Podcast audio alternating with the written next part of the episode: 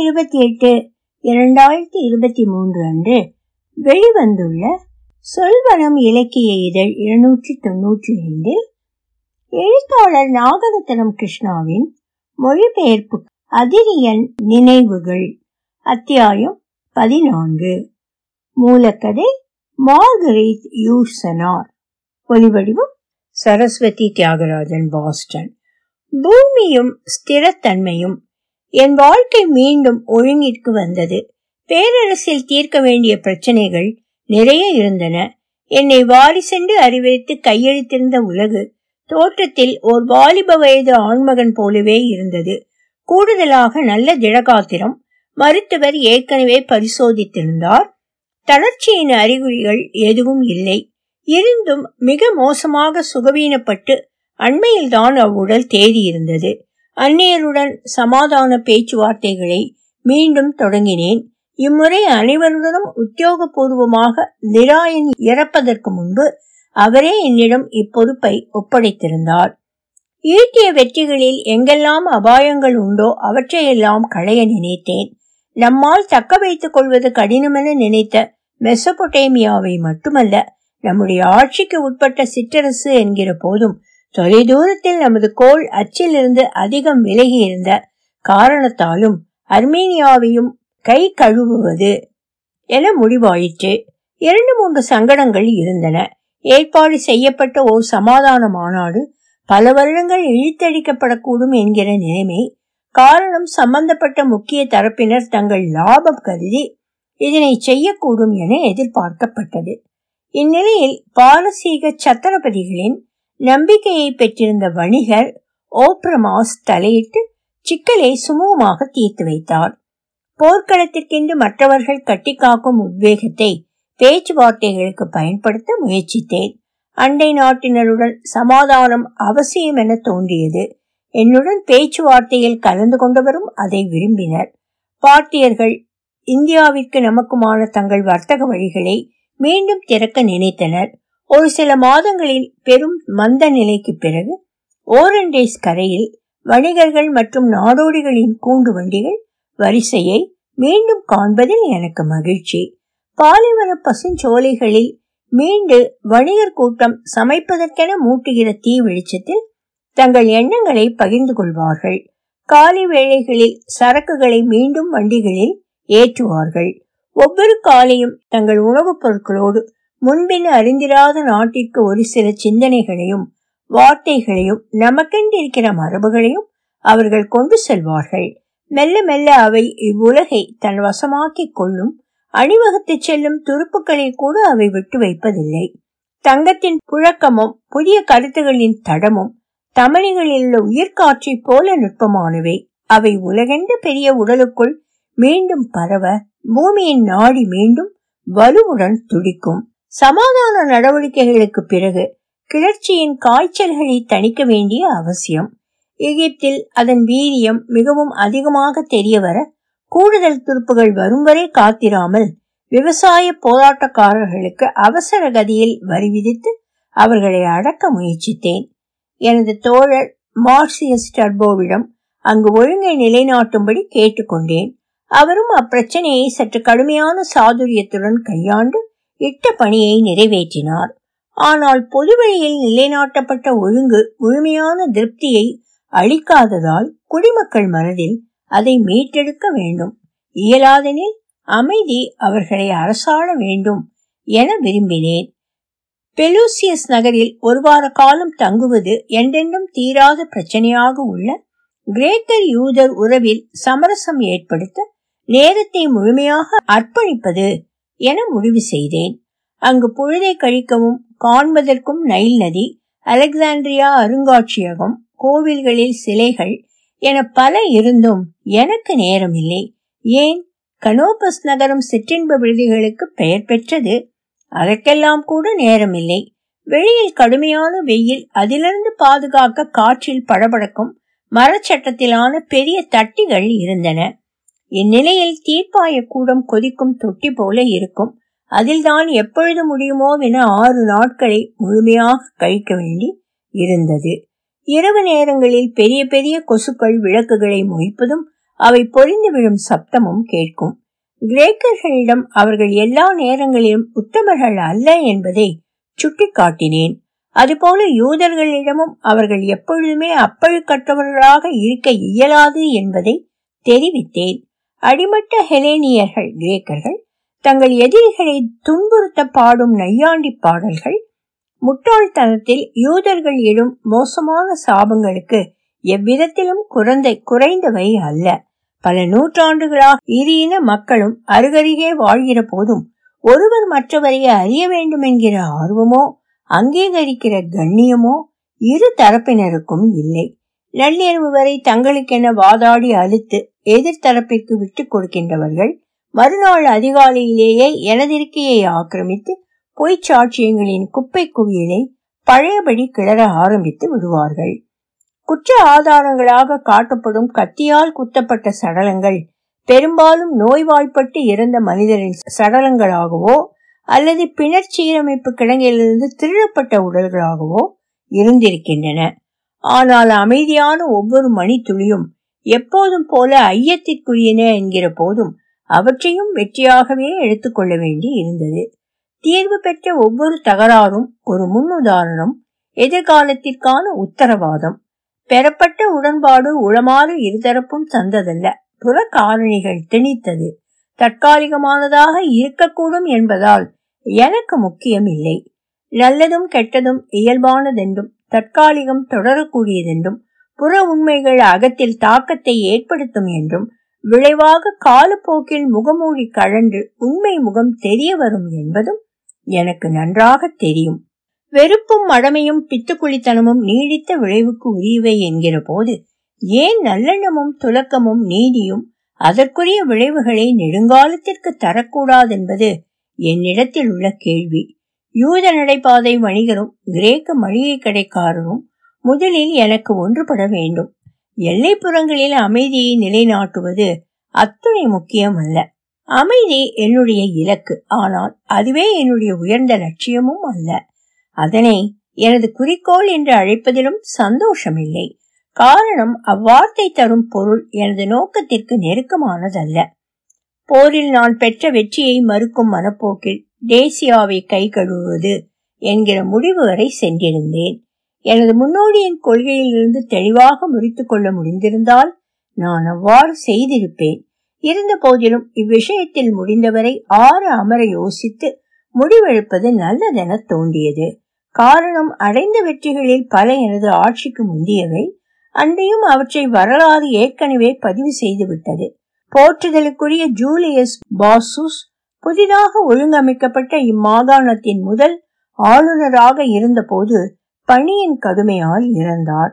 சர்மேத்தியர் எல்லை பகுதிகளில் தங்க நேர்ந்த வருடத்தில் நானும் அப்படி ஒரு மரணத்தை எதிர்பார்த்தேன். நமது ஆட்சிக்கு உட்பட்டு இனி அடங்கி இருக்க போகிற பிரதேசம் என நினைக்க கடைசியில் அதன் அமைதிக்காக எவ்வித பலனுமின்றி ஓயாமல் உழைக்க வேண்டி இருந்தது.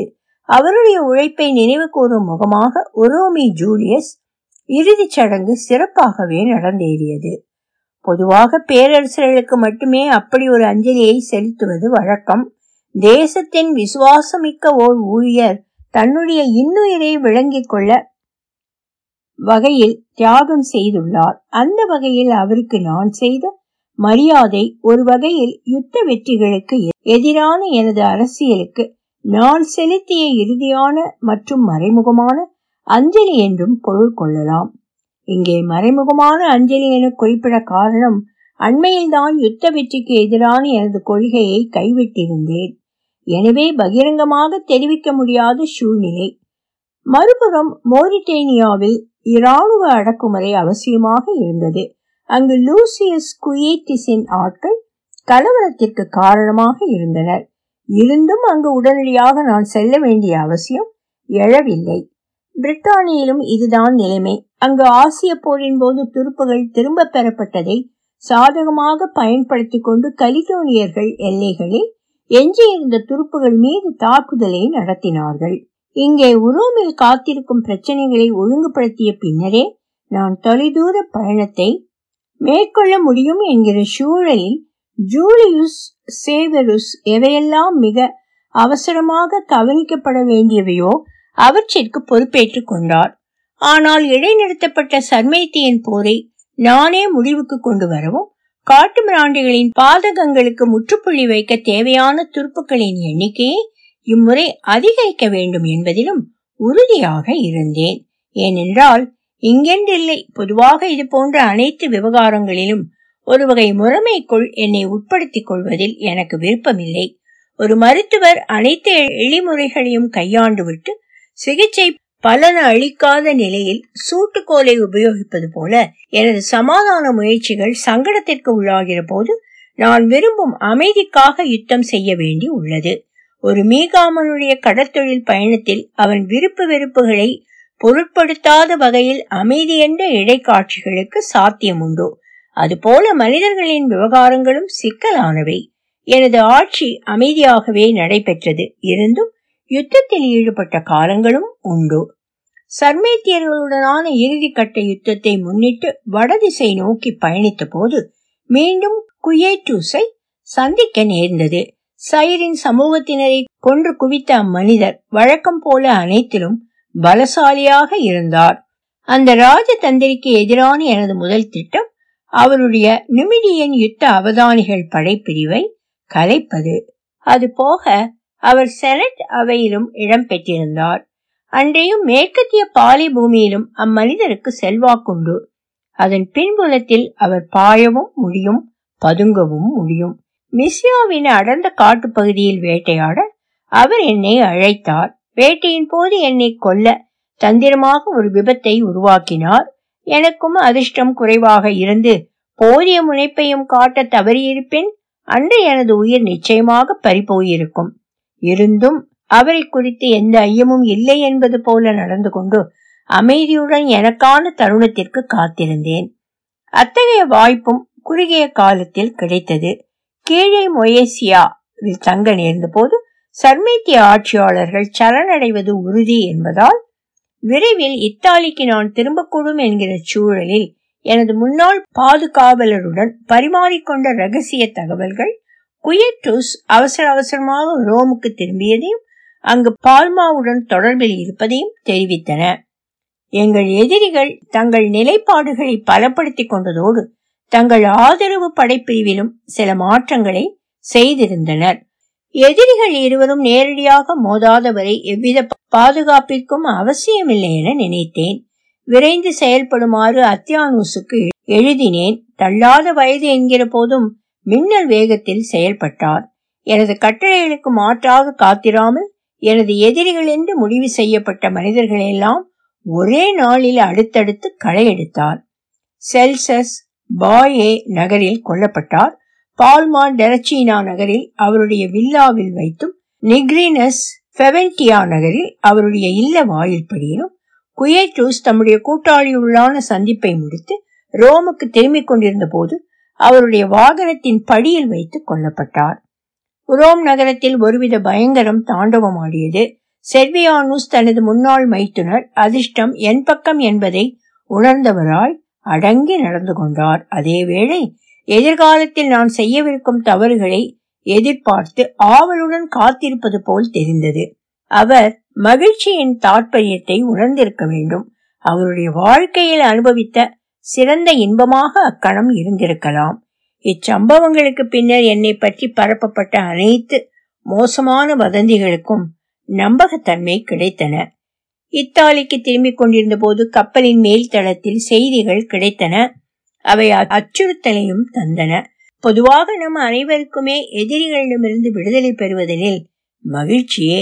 என் இளமை பருவத்து பாதுகாப்பாளருக்கு இப்பிரச்சனை குறித்து பேசிய போது அவற்றின் எதிர்கால விளைவுகளை பெரிதுபடுத்தவில்லை.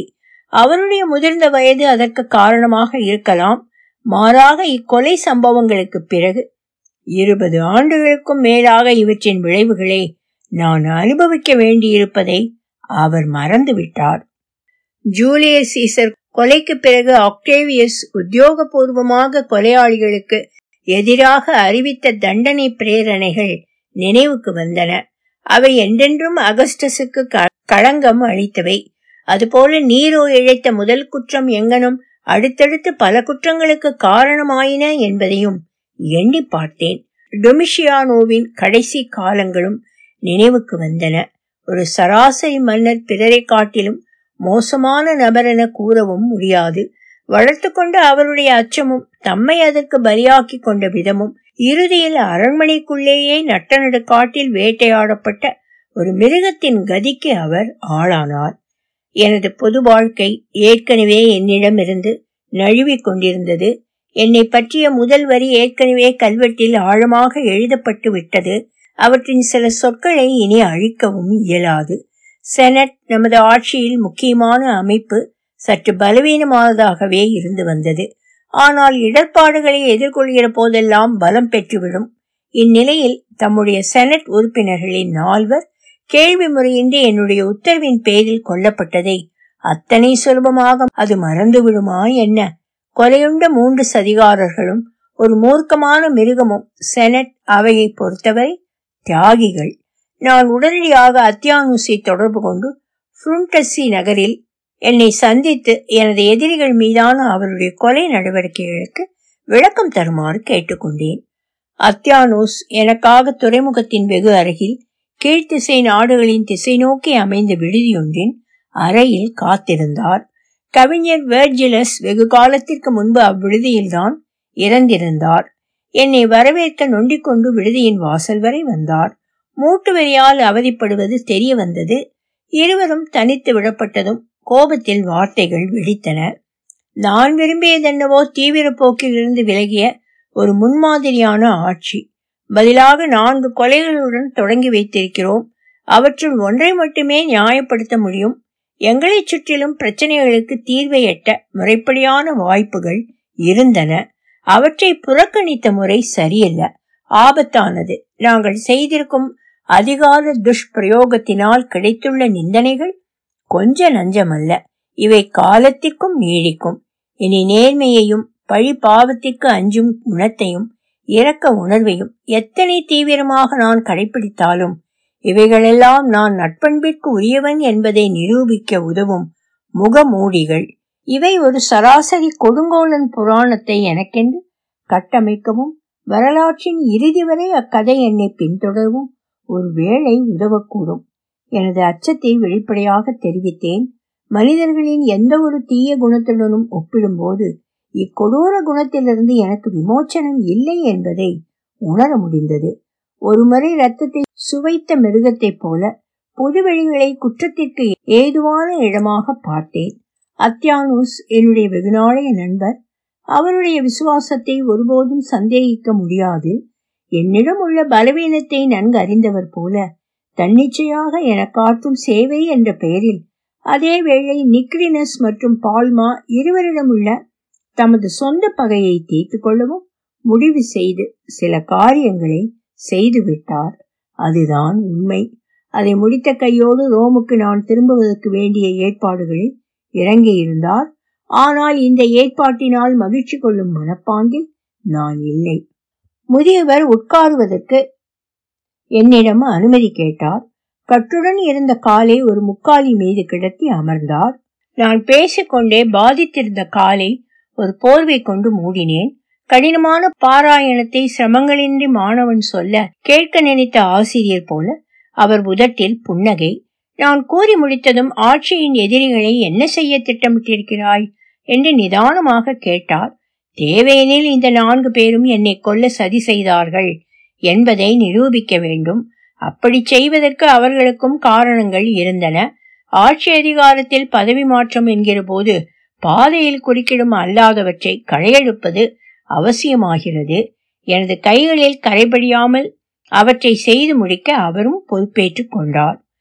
பொதுமக்கள் இப்பிரச்சனைக்கு எவரையேனும் தண்டிக்க நினைத்தால் பிரிட்டோரோயல் ஆட்சியில் பொறுப்பிலிருந்து அவரை நீக்குவது போல எளிதான காரியம் ஏதும் இருக்க முடியாதென தெரிவித்தார்.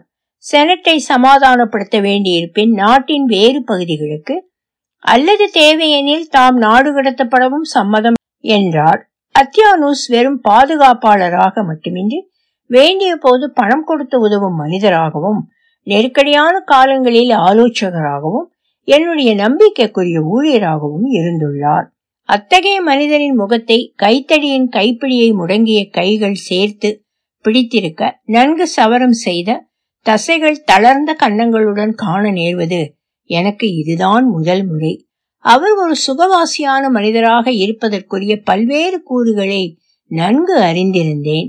முதலாவதாக அவருடைய பிரியத்துக்கு உகந்த துணைவியார், அடுத்தது மனம் முடித்த அவரது மகள்கள், பின்னர் அவர்களுக்கு பிறந்த குழந்தைகள். அவர்களை தமது சொந்த பிள்ளைகளாக கருதி அவர்களுக்கென்று எளிமையான அதே வேளை தீவிரமான சில சில கனவுகள் அவரிடம் இருந்தன.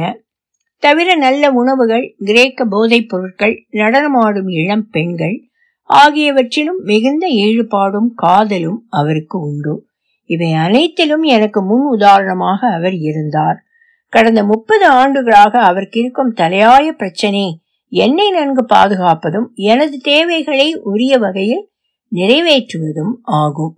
என்னை பொறுத்தவரை தொடர்ந்து யோசனைகளுக்கும் திட்டங்களுக்கும் முன்னுரிமை கொடுக்க விரும்பினேன். என்னை பற்றி நான் கொண்டிருக்கும் அதிகபட்ச வருங்கால சித்திரமும் அதொன்றுதான். இந்நிலையில் அவரிடம் வெளிப்பட்ட மனிதருக்கு மனிதர் காட்டும் சராசரி அர்ப்பணிப்பு அற்புதமானதாகவும் விளங்கிக் கொள்ள இயலாததாகவும் எனக்கு பட்டது. எந்த ஒரு மனிதரும் அந்த அர்ப்பணிப்பிற்கு தகுதியானவர் என சுட்ட முடியாது. இன்று வரை அதை விளங்கிக் கொள்ள முடியாதவனாக நான் இருக்கிறேன். பின்வந்த நாட்களில் அவருடைய ஆலோசனைப்படி நடந்தேன். பிரிட்டோரியன் ஆட்சியர் பதவியை அவரும் இழந்தார். தம் வார்த்தைகள் பலிக்கும் என்ற உண்மையை முன்பே அறிந்து அதற்கெனவே காத்திருந்தது போல பதவி விலகிய நேரத்திலும் மெலிதாக புன்னகைத்தார். ஒரு முன்னாள் சிநேகிதரிடத்தில் நான் கொண்டுள்ள காலத்திற்கு ஒவ்வாத கரிசனம், நிலைமைக்கு தக்கவாறு புத்திசாலித்தனமாக நான் எடுக்கும் முடிவுகளை ஒருபோதும் தடுக்காது என்பதையும் அவர் புரிந்து கொண்டிருந்தார். அவருடைய அரசியல் வாழ்க்கையும் வேறு வகையான முடிவை எதிர்பார்க்கவில்லை. கூடுதலாக அவருடைய மரியாதைக்கு பங்கம் நேர்ந்துவிடக் கூடாதென நான் நினைத்தேன்.